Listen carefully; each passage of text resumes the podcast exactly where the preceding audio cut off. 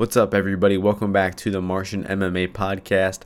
I am your host, and my name is John. And this week we are going to be analyzing and predicting the UFC on ESPN Plus 22 card headlined by Jan Blachowicz versus Jacare Souza. This 12 fight card will take place in Sao Paulo, Brazil, taking place this Saturday, November 16th, 2019, with the first fight starting on the ESPN Plus app at 5 p.m. Eastern Time. It looks like six fights will be on the prelims, with six fights on the main card starting at 8 p.m. Eastern Time as well. All 12 fights will be aired on ESPN Plus. So, with that being said, we will get right into the first fight of the evening in the women's bantamweight division. We have Tracy Cortez, who is six and one, taking on Vanessa Melo, who is 10 and six. The opening betting line for this one was Cortez, the favorite, at minus 185 to Melo at plus 145. Right now we are seeing Cortez minus 200 to Melo at plus 170. So very interesting fight for me It's to start the, the card off. I am very confident in Tracy Cortez in this fight. It's if you do the tape, uh, it's it's all there for you. Cortez has great takedowns. She's got good top pressure. She can uh, grapple for the full three uh, three rounds. She can take your back. She has a fast array of takedowns she can hit. And mm, Vanessa Melo made her UFC debut last fight against Aldana. It was a not a good matchup for her. But I think honestly, Cortez is uh, an even worse matchup because at least Aldana kept the fight standing, gave Melo a chance. But Melo looked slow. She looked pretty chubby in there. She missed weight by four pounds, and I think she's taking this fight on short notice, maybe three weeks notice. Uh, so I expect Melo to miss weight again. She probably didn't have much uh, time to work on anything uh, since her last loss from Aldana just a few weeks ago. And I think that she'll come in here the same fighter. She won't have good takedown defense. She does not have good balance. She's been taken down in her fights uh, before the UFC by Moraes. She got taken down, and um, the only way she got up from that was actually because Moraes just let her up. She decided she didn't want to uh, grapple anymore but Melo had no idea how to escape. She spent some time on her back, and I just think there's going to be a huge, huge uh, grappling differential for uh, Tracy Cortez in this one. She's going to have the better cardio, the better takedowns, the better top game, and I really heavily favor Tracy Cortez in this fight to the point where I think she should be about a minus 400 favorite. So I think this line is off by like at least 10 to 15%. And that means we are going to be locking in the biggest bet of the year of 2019 so far on Tracy Cortez. And it sounds like a bold move. I mean, she is making her UFC debut. She's fighting a woman who should be bigger than her. Cortez, a former uh, flyweight, but Melo is also a former flyweight. She f- fought all over the uh, the weight classes 25, 35, even 45, and I don't think that uh, she will be much bigger. I don't think that the weight will play into Melo's factor. I'm just very confident in Cortez in this one. And that's all I have to say, really. I'm, I'm confident in my girl, Tracy Cortez. She's going to get this dub. And uh, you can check out all the uh, final bets uh, for me on my Bet MMA tips page, which I will link on my Twitter. So, with that being said, we're going to move to the next fight. Another fight in the uh, women's flyweight division this time. Ariane Lipski, who is 11 and 5, taking on Veronica Macedo, who is 6 3 and 1. The opening betting line for this one was Lipski minus 110, Macedo minus 130. Right now, we are seeing a pick'em at minus 110 for both fighters. So it opened a, a near pick'em with a slight advantage to Macedo, and right now it sits at a, a dead even pick'em. So I understand why it's a really close fight. Uh, kind of an interesting stylistic matchup because Macedo has fought a series of grapplers uh, her past few fights. She got matched up with Viana, subbed her off her back. She struggled with Robertson, uh, struggled with Andrea Lee. But Macedo's real uh, bread and butter is her striking. She comes from a uh, taekwondo background. She's got some nice head kicks, and I think Lipski will give her the fight that she wants because Lipski comes from a Muay Thai background, different type of striking. But I think these two will uh, strike on the feet with one another if one of them is hitting uh, takedowns, it will probably be Macedo because Macedo definitely has the better ground game of the two. Lipski has, struggled uh, defending takedowns, struggled getting off her back. But Lipski's fought some tough competition. I mean, two losses to JoJo Calderwood and Molly McCann uh, are not bad losses at all. And I think that she still has a little bit of upside to her. And I think that if this fight stays on the feet for um, the entire fight and it's a straight kickboxing kickboxing match, I actually favor Lipski. I think she will do uh, the better work in the striking. She's going to do more damage in the eyes of the judges. She's going to be a little more active, uh, probably hitting leg kicks on Macedo and landing the better punches. And if Macedo mixes in the grappling, she could uh, very well win this one. But uh, I think my pick is actually going to be Lipski to get her first UFC win in this one. Uh, not a confident pick at all it's a it's a pick 'em for a reason. It's a total coin flip of a fight. I'm not betting either side in this one, and I would advise you not to either. I just don't think there's any value in this fight at a 50-50 price. There's no real confident lean to this fight, in my opinion, uh, unless you saw something on tape that I didn't. But um, this is going to be a Lipski decision pick for me, but a no bet. The next fight in the featherweight division, we have Renan Barão, who is 34 and 8, taking on Douglas De Silva Andrade, who is 25 and 3. The opening betting line for this one was Andrade minus 170 to Barão plus 130. Right now we are seeing Andrade minus 240 to Barão plus 200. So the more action coming in on the favorite, DeAndrade. And at that price is definitely the rightful side to come in. Uh, we got both guys moving up from bantamweight in this fight. Uh, Douglas De Silva Andrade, he's a, kind of a mini version of John Lineker. He's a little less effective, though. Barão, former champion, been around for a while. I think he's coming off of like five losses in a row or something absolutely insane like that.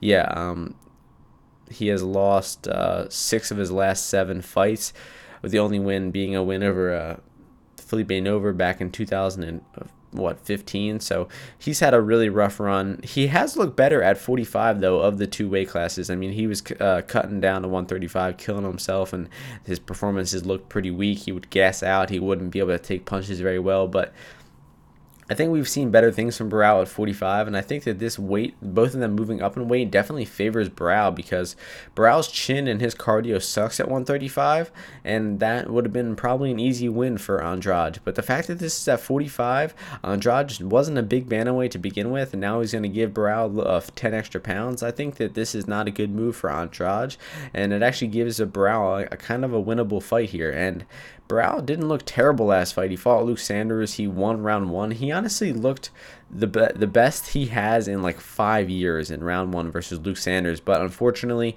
he gassed out in round two and got lit up with some punches and knocked out cold. But his body kick, even some right hands were landing uh, from Barão. It, it shows that his technique is still there. It's just he does not have the athleticism, the cardio, or the durability to, to, to fight in the UFC anymore. And it's kind of sad that the UFC has given him another fight because he was once one of the best fighters in the world and has now fallen to a, one of the worst fighters on the roster to be honest. So uh, Andrade doesn't really have a, a big path to victory. I mean, obviously, you'd think he wants to touch the chin, outbox, the Barão, but he doesn't have a really diverse striking attack. He he kind of unloads and reloads like Yoel Romero, where he waits, waits, and just throws big, explosive combinations and then doesn't throw anything for a while.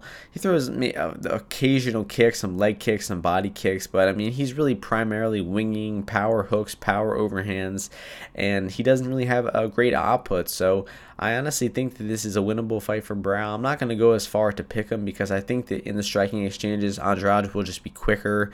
He will be more accurate, and Barão would really have to be on this fight for him to win. He's going to have to use that body kick, use his range, and maybe try to get this fight to the floor where he should have an advantage over Andrade and should be able to uh, not uh, be able to avoid the power punch on the feet, which is really Barão's detriment. So uh, it's a winnable fight for Barão, and I think at two to one, Brow is the value side. It's definitely dog or pass at these odds, but the people who jumped in on Andrade under two to one, I think you got a good price, and I think that Andrade does win this fight.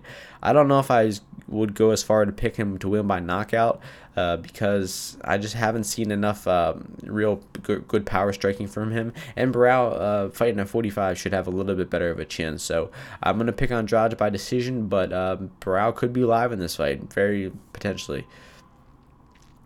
The next fight in the welterweight division, we have Warlley Alves, who is 13 and 3, taking on Randy Brown, who is 11 and 3. The opening betting line for this one was Alves the favorite at minus 180 to Brown plus 140. Right now, we are seeing Alves minus 120. Brown plus 100. So line margins tightening up, and rightfully so. I think that the the betters coming in on Brown are definitely on the right side of this this fight, and it's a close matchup. It, it Alves could win it with the right game plan. He's going to have to uh, attack the leg kicks. He does have good leg kicks. Brown uh, suffers from leg kicks uh, from time to time. Even in his last fight, uh, the fight that he was uh, winning pretty decisively versus Bar- Bryan Barberena, he was getting hit with some hard leg kicks. So I just think that that's like an obvious path to victory for Alves, though. Like, I think Brown is smart enough to be able to avoid that. And I think that Brown has a lot of other advantages in this fight. Uh, like his, the striking, I think advantage does go to Brown. He looked really good in that fight versus Barberena huge improvements in his striking. It looked like he knew how to use his reach for the first time. He was throwing tons of straight punches. He was working a good jab, throwing some stabbing body kicks, and I think that we saw the best uh, Brandon Brown we ever have uh, last fight. Alves did pick up a nice finish over Moraes, but I mean Moraes is a, an extremely low level fighter. He had Moraes beat early, was just smashing his leg. He had no answer for the leg kicks and just got uh, outboxed and uh, eventually knocked out Moraes in round three.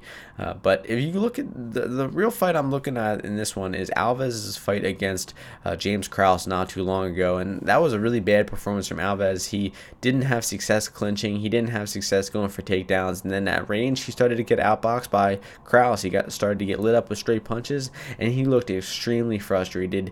He started swinging big power punches, missing by a mile, and it looked like he kind of kind of wilted a little bit in that round two. Ended up getting rocked with a big power knee and getting knocked out in the second round. So I, I think that that's a, a, path to victory that Brown's going to want to explore. He's going to want to look to um, to frustrate Alves, to, to light him up with straight punches, to draw out those big loopy counters, and then uh, really make Alves pay. I think Brown's going to do some real damage on the feet with his straight punches and his kicks. Uh, so Alves' path to victory in this one is going to be hitting those leg kicks, maybe doing some good work in the clinch. He really uh, wins most of his fights in the clinch, like the Sultan Aliev fight comes to mind. And if Alves can can shut Brown down with the leg kicks in the clinch, he should win this decision. But I actually think that Brown will be able to avoid the clinch, will check the leg kicks, avoid being taken down, spend time on his back. Even if the fight does go to the floor, Brown is a very competent grappler, grappler and I think that he will be able to uh, hold his own in this fight. He was out grappled by Belal Muhammad not too long ago, but uh, Belal Muhammad has a great top game, great uh, wrestling game, and I think he might even be a better grappler than Alves, or from from what we've seen in the UFC at least. So I think Brown is very live in this fight. I think he should be the favorite. I think Brown should be about minus 150. Alves should be plus 130. I just think Brown has more ways to win. He has more upside, and I think he's gonna actually uh, win this fight. I'm, I don't know if I would go by TKO, but uh, yeah, I'll go by TKO because. I just think he's going to frustrate uh, Alves. Alves is going to be hittable, and we saw Brown really have some sting behind his strikes last fight versus Barberena. He finished Barberena, who's a guy who was notoriously hard to finish, targeted the body, hit him with some knees, elbows, punches. It was a great performance, and I'm really high on Brown now, and I'm going to pick Brown to uh, win this fight by TKO. And I got, uh, I think, one unit on him at plus 109. Uh, might add more uh, as we go here, but uh, for now, just one unit on, on Brown plus 109. Next fight takes place in the lightweight division. We have Francisco Trinaldo, who is 23 and 7, taking on Bobby Green, who is 24 9 and 1. The opening betting line for this one was Trinaldo the favorite at minus 165 to Green plus 125. Right now, we are seeing Trinaldo minus 130, Green plus 110. So, more action coming in on the underdog Green side in this one, although there is two way action coming in on this fight because it's a really close matchup. It's probably one of the hardest matchups to pick on the card. And uh, you got Trinaldo who is getting up there in age. He's almost 40 years old. I, I don't know exactly how old he is, but the guy doesn't seem to, to age very much because he, he still looks very athletic. He has good power, good footwork. He's light on his feet. I mean, he is not aging uh, in a very humane way at all. So I think Trinaldo is still a very good fighter. He, his last fight, he kind of got robbed versus Alexander Hernandez, but to be honest, he kind of did it to himself. I mean, he was in a super low output fight versus Hernandez in Hernandez's hometown, and I mean, the the total strikes for that fight were like 30 to 20 for Trinaldo or something like that. So it shouldn't have been much of a surprise that Trinaldo got robbed in that that those scorecards, but as I said before, Trinaldo kind of led to happen, and he's he's done this before. I mean, the guy has a low output counter striking type of style, and even after losing that fight via a close decision, it's not like he's going to come out here and change his style that got him to the point where he's a 23 and five fighter. I think that. Um, Trinaldo comes out and still looks to counterpunch, but he will have more abilities to counterpunch versus Green. Green has a much higher output, is much more aggressive than Hernandez, and Green will be open to uh, to counters. But man, Green's output, his activity is going to be much better than Trinaldo's, and Green is is scrappy, man. He has a way of getting in really close fights. He's got great boxing, great takedowns. I mean, he's very well rounded. He's a sneaky good fighter, and I think that that's why you're seeing this line be so close, even though he's taken on uh, the, the, old trusty Trinaldo in Brazil. Uh, because Green could make this fight ugly, he could do the better work on the scorecards, and if Trinaldo is, is low output like he typically is, Green could come away and steal these scorecards in Trinaldo's home country of Brazil. But um, man, I, it's really hard. It's a really hard fight to predict outside of what I just said there. Uh, I, I, think that I think the green does do the better work uh, in these fights or in this fight, and he will get the scorecard in this one. And we might see Trinaldo land a power strike and and hurt. Um, Green on the feet like he did to Evan Dunham not too long ago. But outside of that, man, it's really hard to trust Trinaldo's output at this point in his career to win him these rounds, especially against a super active guy like Green, super aggressive. And Green likes to get in brawls though, so he could uh, get that chin touch. He could get knocked out, but I'm actually picking him to win this one uh, via decision. I think he he does the better. Uh, does the better work throughout the fight, steals the, the fight on the card. So uh, it's it's a tough fight to bet at this price. On I think it's dog or pass for sure. But even at this price, plus one ten for for Green, it's looking like more of a pass for me. Uh, he's gonna have to come in with a really good game plan himself, and he's gonna have to get a little bit of luck getting the uh, scorecards in Brazil from Trinaldo. So the pick is is Green by decision, but no bet for me so far. The next fight takes place in the featherweight division. We have Ricardo Ramos, who is 13 and 2, taking on Eduardo Garagorri, who is 13 and 0. The opening betting line for this one was Ramos minus 215, Garagorri plus 165. Right now, we are seeing Ramos minus 290 to Garagorri plus 245.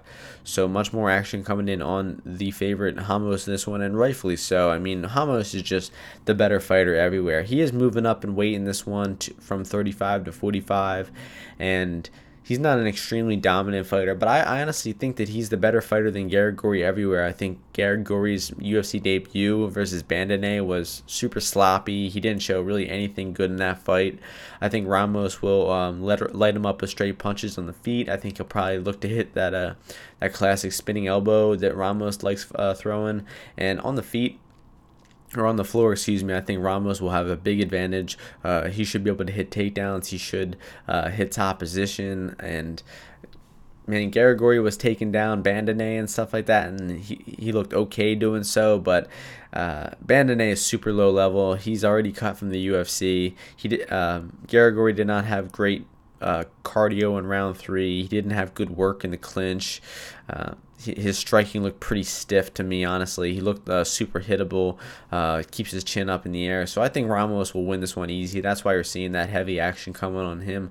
And uh, even at minus 290, I think that there's some value on Ramos. A good parlay piece or something like that. Wouldn't have bet him straight up, but uh, I think that he, he probably wins this fight at a 75 80% clip. And I'm, I'm picking Ramos to win this one by decision. The next fight takes place in the welterweight division, the last fight on the prelims, seven fights on the prelims. I said six in the introduction, but there are seven. We got Sergio Moraes, who is 14 5 and 1, taking on James Krause, who is 26 and 7. The opening betting line for this one was Krause, the favorite, at minus 190 to Moraes plus 150. Right now, we are seeing Krause minus 185, Moraes plus 160. So the line is staying about the same. And I really understand why. I mean, I think the odds are pretty accurately set in this one. I do favor Krause in this one. I think that he will win this one to by decision, possibly even getting the finish because I just rate Moraes so low as a fighter. I mean, the guy is a jiu-jitsu guy. He's got great top game, but his takedowns are no good. His striking is terrible. He can't check leg kicks. He doesn't uh, have any boxing defense, and all he does is wing overhand rights on the feet. So he doesn't have good MMA IQ, and I'm just really unimpressed with the guy as a fighter. Meanwhile, Krause hasn't fought in 15 months, but his last win was over Alves, as I was talking about earlier. He Krause also coaches MMA full time and just kind of fights every now and then when he feels like it. Every, when he, he's like, "Hey, you want to go down to Brazil and knock out a, a Brazilian guy?" Yeah, sure, I'll do it, and that's what he's doing here. And I think that he will do so. I don't know if he'll knock him out. Uh, because I think that that knee that he caught Alves with was kind of an anomaly. He's not really a power striker, and I, I think that Krause will win this one by decision. But on the feet, Krause is going to be the much better striker. He, he's got great straight punches uh, that he was lighting up Alves with. I think that they'll be there to hit Moraes with too, as long as he can avoid that big power loopy punch, which he should be able to uh, very easily. He did a great job avoiding uh, big overhands and looping hooks versus Alves. So I think he'll do it, do it again versus uh, Moraes here. And I think he has the takedown defense, the, the get ups, the defensive jiu jitsu to stay off his back. The only chance I think Moraes has a, as winning this fight is if he gets an early takedown, he gets top position, he starts working his guard passing, maybe gets a back take somewhere along the line. But I think Moraes is sub robust. I don't think that he uh, lands that power punch in the feet, and I don't think he lands takedowns in all three rounds to win this fight on the card. So uh, I'm picking Krause to win this one. I think he stays off his back and outstrikes Moraes on the feet and wins this one on the cards. I'm going to go with 30 27. Krause is the pick. Moving on to the main card in the middleweight division, we got Markus Perez, who is 11 and 2, taking on Wellington Turman, who is 15 and 3. The opening betting line for this one was Perez, the minus 260 favorite to Turman at plus 180. Right now, we are seeing Perez minus 115 to Turman at minus 105. So a ton, a ton of action coming in on Wellington Turman, and I'm kind of surprised by it. I more so agree with where uh, the opening line was set, where uh, as as much more of a, a favorite for Perez. I think Perez is better everywhere. I think he's got the better striking of the two. He seems to have a little more power behind his punches. He's got a great southpaw left body kick that I think is going to give uh, Turman some problems. And on the ground, I think there's no question that Perez is the better grappler. I mean, he's looked better positionally. He's tapped out the better guys. He's got some nice uh, submission finishes. While Turman does have some submissions on his record, but those were not not in the UFC. His one and only UFC fight versus Roberson, I think, is the only fight that you need to watch to, to figure out who's going to win this one. I mean, versus uh, Turman got an early takedown versus Roberson. He got reversed in, uh, quickly after and spent three and a half minutes on his back to end the round. He didn't have any submissions off his back. He wasn't very urgent to get up. And then he was getting outstruck in round two versus uh, Roberson again, got, getting hit with some straight left hands and, and the southpaw body kick. Two two weapons of Perez, I think, are going to come into play in this matchup. And then lucky for him, Roberson initiated the clinch. Turman got top position again, lost top position again. I mean, he just does not have good top position. He does not have uh, good grappling IQ, and he was able to get the takedown uh, and get the top position in round three, get a back take, even get a close rear naked choke, but he still couldn't even finish the rear naked choke on Roberson. So I think Roberson gave Turman every opportunity to win that fight, and he still couldn't do it. I honestly think that Roberson spent more time in top position and did the better uh, in the grappling exchanges than Turman. So if Roberson was able to do that, I think Perez is going to outgrapple Turman easily. On the feet, I think Perez is the much more fluid and accurate striker and more powerful too. So maybe Turman surprises me and uh, comes comes in here and looks more competitive on the feet. The, that's where I think the biggest uh, variable variability in this fight is is is in the striking because uh, Perez is not like a world class striker, and Turman could come out here and land a power strike early. He is young and fast, and his striking did look serviceable versus Roberson. I just think that Perez is, is better, and I think that uh, from what I saw with Roberson's straight left hand and the left body kick, I think that that's going to be there for Perez to land, and he should outstrike Turman on the feet. Should be able to take him down and uh, possibly land a submission too. So I don't know how Perez is going to do it, but I, I see him finishing. He he really likes finishing fights, and I'm going to go with with Perez to get the finish, and I think that he is uh, worth a, a, bet at this price. With uh, I mean, he opened up what minus 260, and now he's all the way down to minus 115. So you're getting a great line on Perez, and I think he wins this one pretty comfortably. Next fight also takes place in the middleweight division. We have Antonio Arroyo, who is taking on Andre Muniz, Arroyo is 9 and 2. Muniz is 18 and 4. The opening betting line for this one was Arroyo, the minus 120 favorite to Muniz, the minus 120 favorite, and even pick them. And right now we are seeing Muniz minus 120, Arroyo plus 100. So, uh, uh, open to near pick 'em right now. Muniz is a slight favorite. The first time I think I've seen that plus money uh, next to Arroyo. Oh no, he was plus money earlier in the week, but pretty shocking line, honestly. I mean, these guys both making their UFC debut, both coming off the uh, Tuesday Night Contender Series in their most two recent fights, and a lot of similarities in the careers of the of these two. Both of them uh, fought in the Tuesday Tuesday Night Contender Series last year. Uh, both had really lackluster performances. They looked sloppy. They fought really bad opponents, and they couldn't even finish their opponents. They won decisions, but Neither got a contract. Both came back the next year. Both got some submission wins, and now they both got contracts, and they're uh, squaring off here in the UFC. I honestly think Arroyo was the more impressive of the two. He can fight from both stances. He's real light on his feet, some in and out movement. Looks like he comes from like a taekwondo background or something. Throws a lot of kicks. He uh, he's got really fast, powerful kicks, especially from the southpaw stance, and he can cut off the cage pretty well too. Um, when he's uh, trapping his opponents to throw his kicks he got some sloppy takedowns on his opponent in that first fight. Uh, I think it was Regman, or I don't remember who it was in his first fight, but uh, that that first fight was just so unimpressive from both of them. It's not even really worth mentioning. And then the, that second fight, the second fight was worth was versus Regman, and that's where he was really showing how great his kick, kicking ability was. He got taken down off of his kicks a few times, uh, off his leg kick and off his spinning back kick, uh, but he was able to get back up to his feet, and then he actually got right back up to his feet and dropped Regman with a right head kick and uh, hunted the finish and ended up getting a triangle a few minutes later. So I was impressed with Arroyo's striking and his ability to get off his back, even though he did get taken down a little bit. Now moving on to Muniz, uh, he, he's a southpaw striker, and he's really looking for the grappling in this in this fight. I mean, he looks for takedowns in most of his fight, but I really was not impressed with his takedowns uh, or his top pressure. I mean, his takedowns look sloppy. His top game didn't look very good, and I mean, he can snatch submissions off his back. He can use.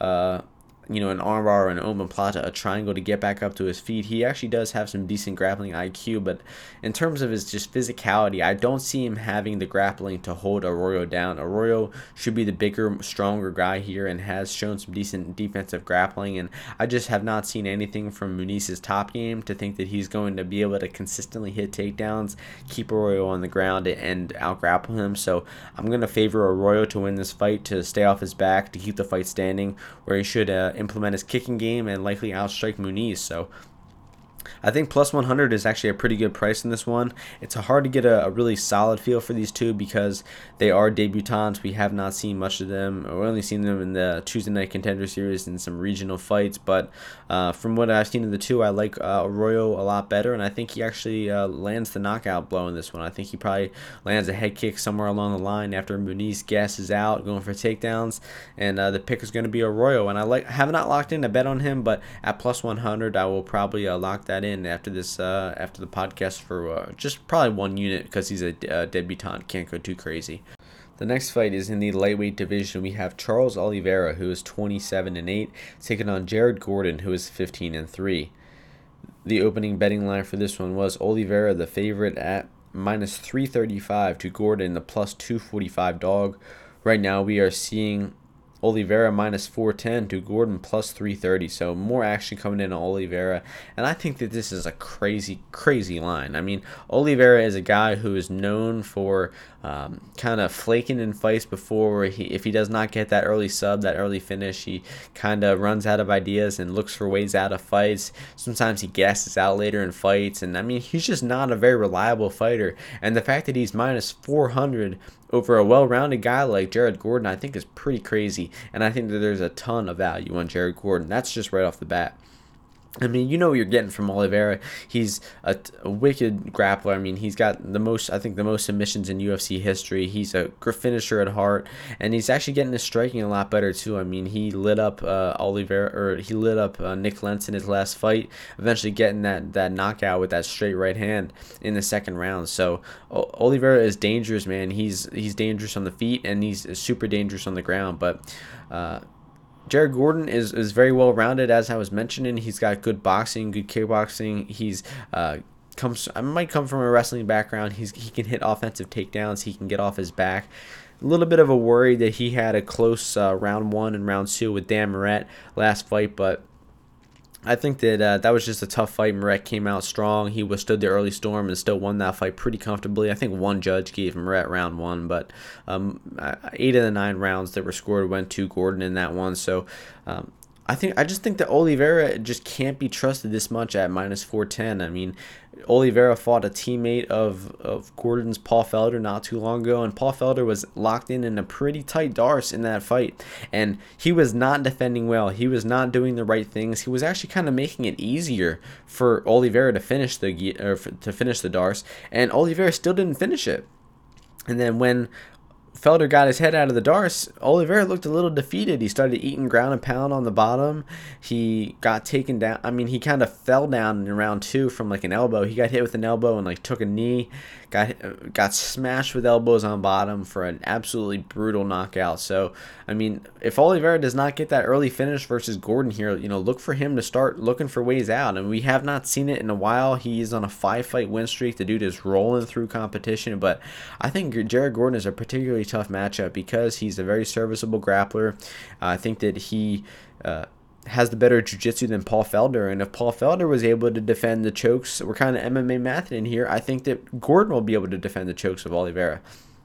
Now, Oliveira does have more dangerous submissions, rear chokes, guillotines, and stuff like that. I think the D'Arce is probably one of his, uh, the D'Arce and the Anaconda are one of his lower submissions or lower percentage submissions. But uh, even on the feet in this one, I think that it'll be really competitive. Oliveira should have a speed advantage, and Gordon is a bit hittable. But I just think Gordon can make this fight ugly. He can withstand that early storm, and he can look to finish uh, Oliveira late or win rounds two and three. So I expect Oliveira to come out strong, likely win round one but if he does not get that finish in round one, I'd say Gordon should be a good live betting spot. And I think that Gordon um, possibly could win this fight. I'm actually going to pick him to do it as a plus 330 dog. And uh, it seems a bit crazy, but Gordon has trained or trains consistently with Paul Felder and with Anthony Pettis, two guys who have victories over Charles Oliveira. He's going to be getting that knowledge on, on how they beat him. He's going to get some insights into their their game. And uh, you know, Roufusport is a great camp. I think they'll come into this fight prepared with Gordon, and I think Gordon pulls off the huge upset in this one, plus 330.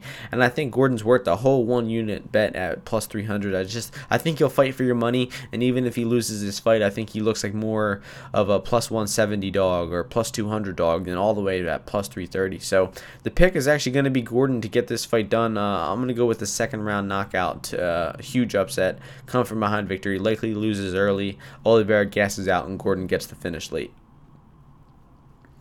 The next fight takes place in the light heavyweight division, the co-main event of the evening. We have Mauricio Shogun Rua, who is 26 and 11, taking on Paul Craig, who is 12 and 4. The opening betting line for this one was Shogun, the minus 215 favorite, to Paul Craig at plus 165. Right now, we are seeing Shogun minus 280 to Craig at plus 240. So even more action coming in on the heavy favorite Shogun's way. And it's a bit surprising, honestly. I mean, I would not trust Shogun anywhere near that price. Shogun was supposed to take on Sam Alvey in this fight. Much, much different stylistic matchup than Craig. Alvey's a low output striker, and Craig is a, a pretty high intensity grappler. I mean, he, he not the greatest grappler by any means, not the greatest fighter, but the guy comes in, he fights hard, he never quits, never ever quits you can beat his ass for 14 minutes and he'll still come back and submit you. So he is he, he's I mean Craig's a great fighter to watch. I mean, this dude just fights hard. Sometimes the fights are sloppy and ugly, but I mean, he really has an incredible will, and he, he just refuses to lose in there sometimes. So I think that Shogun is the better fighter, technique for technique at range. Uh, te- Shogun should be the better striker, should be landing hard punches on Craig, but I think Craig is going to be not giving Shogun any space. He's going to be constantly looking for those takedowns, trying to grind Shogun up against the cage, and we haven't seen Shogun defend too many takedowns. His last time that he really had a grappling heavy fight was versus Corey Anderson, all the way back in 2016. I actually had Anderson winning rounds two and three of that fight, but Shogun did a decent job stuffing some takedowns, did an okay job getting back up to his feet. When he's at when he's in space, when he's in the center of the cage, he does not defend takedowns very well. I mean, he's 30 something years old. He really can't have great wrestling base about him anymore. But when he's against the cage, he can use the cage to, to defend the takedowns, to get back up to his feet sometimes. And he's just a veteran of the cage. Uh, so he, he finds ways to, to defend takedowns in some, in some crafty ways. So I think that Craig will be coming out here desperately looking for those takedowns. We'll probably be eating some hard shots at distance and in the clinch. And we could see that knockout blow land from Shogun and put Craig out. Maybe land some hard hammer fist elbows or some hammer fist from top position if Craig flops to his back. But I don't see it honestly. I see Craig pulling off another upset. I'm going with two upsets in a row, two big ones too. Craig sitting in at plus 240 here. I just don't think that Shogun will be able to keep Craig off him. He's going to be constantly latching on to, to Shogun, draining Shogun's arms out. And I just think that Craig has the much better cardio of the two. He's fought more actively. He's gone the full three rounds more recently. And I think that I just think that his cardio is going to be better, and I don't think that Shogun's going to be able to keep up with that grappling pace. He's not going to be used to it. Shogun hasn't fought in 11 months. I mean, he's coming off of a, a, decent victory over Pedro, but I mean, he was getting lit up with punches in that first round versus Pedro. I mean, he was taking them. He looked, he hung in there. He didn't get knocked out like he did versus Smith, but uh, and then. Sh- Pedro gassed out. Uh, Shogun landed a couple decent takedowns. He got some top position, but Pedro is just a bum of a fighter. He ended up injuring himself, and that kind of led to the finish in round three. But Shogun is still a very competent fighter. He could win this fight and make me look stupid for picking Craig in this one, but I'm actually going to pick Craig to uh, to grind this one out, and I actually think he's going to get that round three uh, finish somehow. It's going to be hard to submit uh, Shogun, but Someone, uh, someone, I saw someone say this online. If if Chael Sonnen can do it, then Paul Craig can do it, and I like that sentiment. So I'm gonna pick uh, Paul Craig to get the third round submission. I mean, that's what the guy does, third round sub. So uh, Craig is the pick at plus 240, and uh, I'd say he's worth uh, worth a money line value bet, no doubt might uh, you I mean even if you don't jump on him pre-fight, I think that uh, Shogun could win round one and then gas out in rounds two and three, and you could get a good price on Craig after round two too, or after round one as well. So pick is Craig to get it done. Now moving on to the main event of the evening in the light heavyweight division, we have Jan Blachowicz, who is 24 and 8, taking on Ronaldo Jacare Souza, who is 26 and 7. The opening betting line for this one was Blachowicz minus 185, Souza plus 145. Right now we are seeing Blachowicz minus 165 to Souza at plus 145. So more action coming in on the slight dog Shogun or the slight dog uh, Jacare's way. It's actually two-way action coming in on this fight. I think the early action came in on uh, Blachowicz, but recently in the past actually 24 hours, there's been more action coming in on Souza, and I get the action coming in on Souza. He is a very uh, still a very competent fighter. I mean, he's a great fighter still, even though he's getting up there in years. He came off that loss last fight to Hermansson, but even in that fight versus Hermansson, he lost rounds one and two pretty dominantly. Got dropped in round one, almost got submitted in round one, defended well, got taken down off a leg kick in round two, spent four minutes on his back, but then he came back in round three and he started making some adjustments, started punching into the body a little bit more, and he had success with that. He won round three he dropped round four on activity to Hermansson, then actually came back and won round five. So the dude has uh, some adaptability in him still. I mean, he was losing that fight pretty decisively early, and then came back and made made it a fight in those last three rounds. So uh, respect to Jacare, he's still making improvements. I think his boxing has gotten a lot better over the past few years. Yeah, he started digging into the body a lot, which had him a lot of success, especially versus Chris Weidman.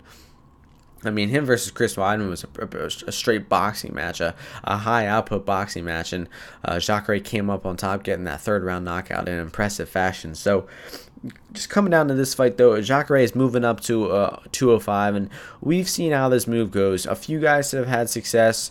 Um, Anthony Smith had success, and uh, Thiago Santos had success. And we see guys who were former world champions, Chris Weidman and Luke Rockhold, who are not having success, getting knocked out uh, by these bigger uh, light heavyweights. So I think that Jacare was chasing that 185 pound title for his whole career. He didn't get it. He he actually admitted, like, hey, if I can't beat Jack Hermansson, I think I might have to hang things up. And then he lost to Jack Hermansson and now he's moving up to 205. So I, I kind of see it as a bit of a desperation move from Jacare. I mean, I hate to say it because the guy is just such an incredible fighter, uh, Hall of Famer, no doubt. But uh, I, I don't like this move for Jacare. I think he's going to be undersized, just like Rockhold and just like Weidman were. I mean, Blachowicz just fought Rockhold. And even though they were the same in size, even though they the same height, maybe the same reach, they weighed in the same, Blachowicz was just stronger. He was used to fighting at 205. 205. He used his size better.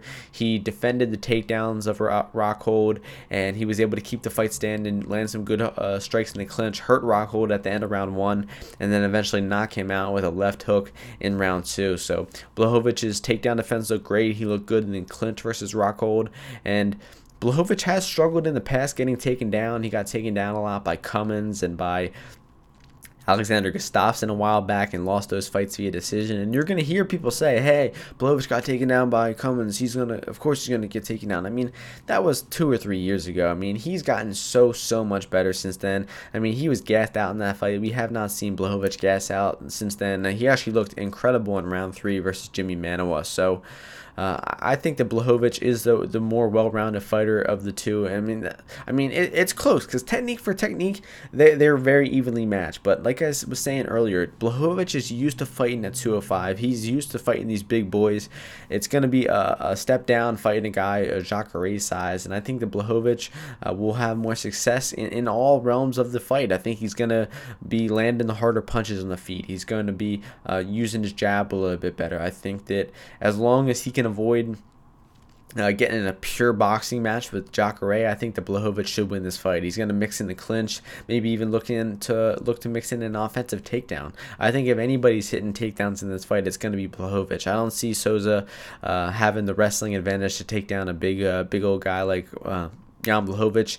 And even if he gets get taken down, uh, Jacare was not able to submit Kelvin Gastelum with about three minutes of top time not too long ago. And Blachowicz's defensive grappling is a lot better than Gastelum. So I don't see Souza getting the, fin- the the submission on the ground.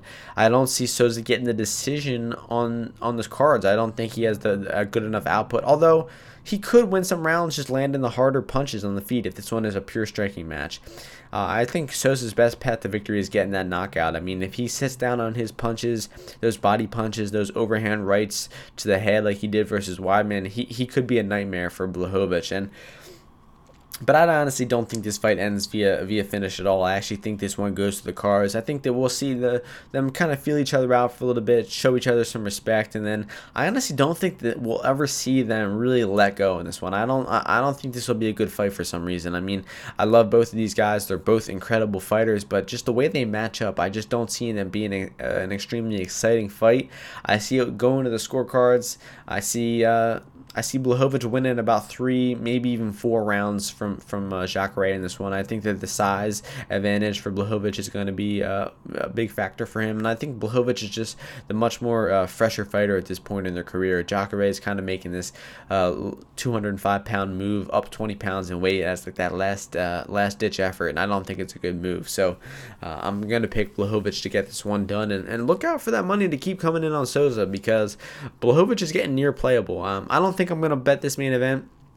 Maybe go some props. Maybe I, I saw uh, Domenico Gabe t- tipping that uh, fight starts round three is minus 120, which seems like pretty good odds. Maybe the over in this fight too. So I think this fight goes to the cards. I don't think it'll be a very uh, exciting one, but an extremely technical match between the two. I think Blachowicz wins this one 49-46. So we flew through the fights this week, only 43 minutes. Uh, I think I had a pretty good grasp on them, and there was no need to drag things on. So we, we just got right to the point. And uh, after this, we actually have a little bit of a break, the first UFC break in a long, long time. I think we had like 12 UFC events in a row or something insane like that. Uh, I think we're off for, uh, I want to say three weeks after this, which is just insane to think. I mean, the last time we had a three week break was was January. So, yep, December 7th is the next card. So, no cards for three. Uh, no UFC cards for three weeks. Might do a podcast sometime in between then, but it's been about 12, uh, 12 episodes uh, in 12 weeks, so it's been a hard grind.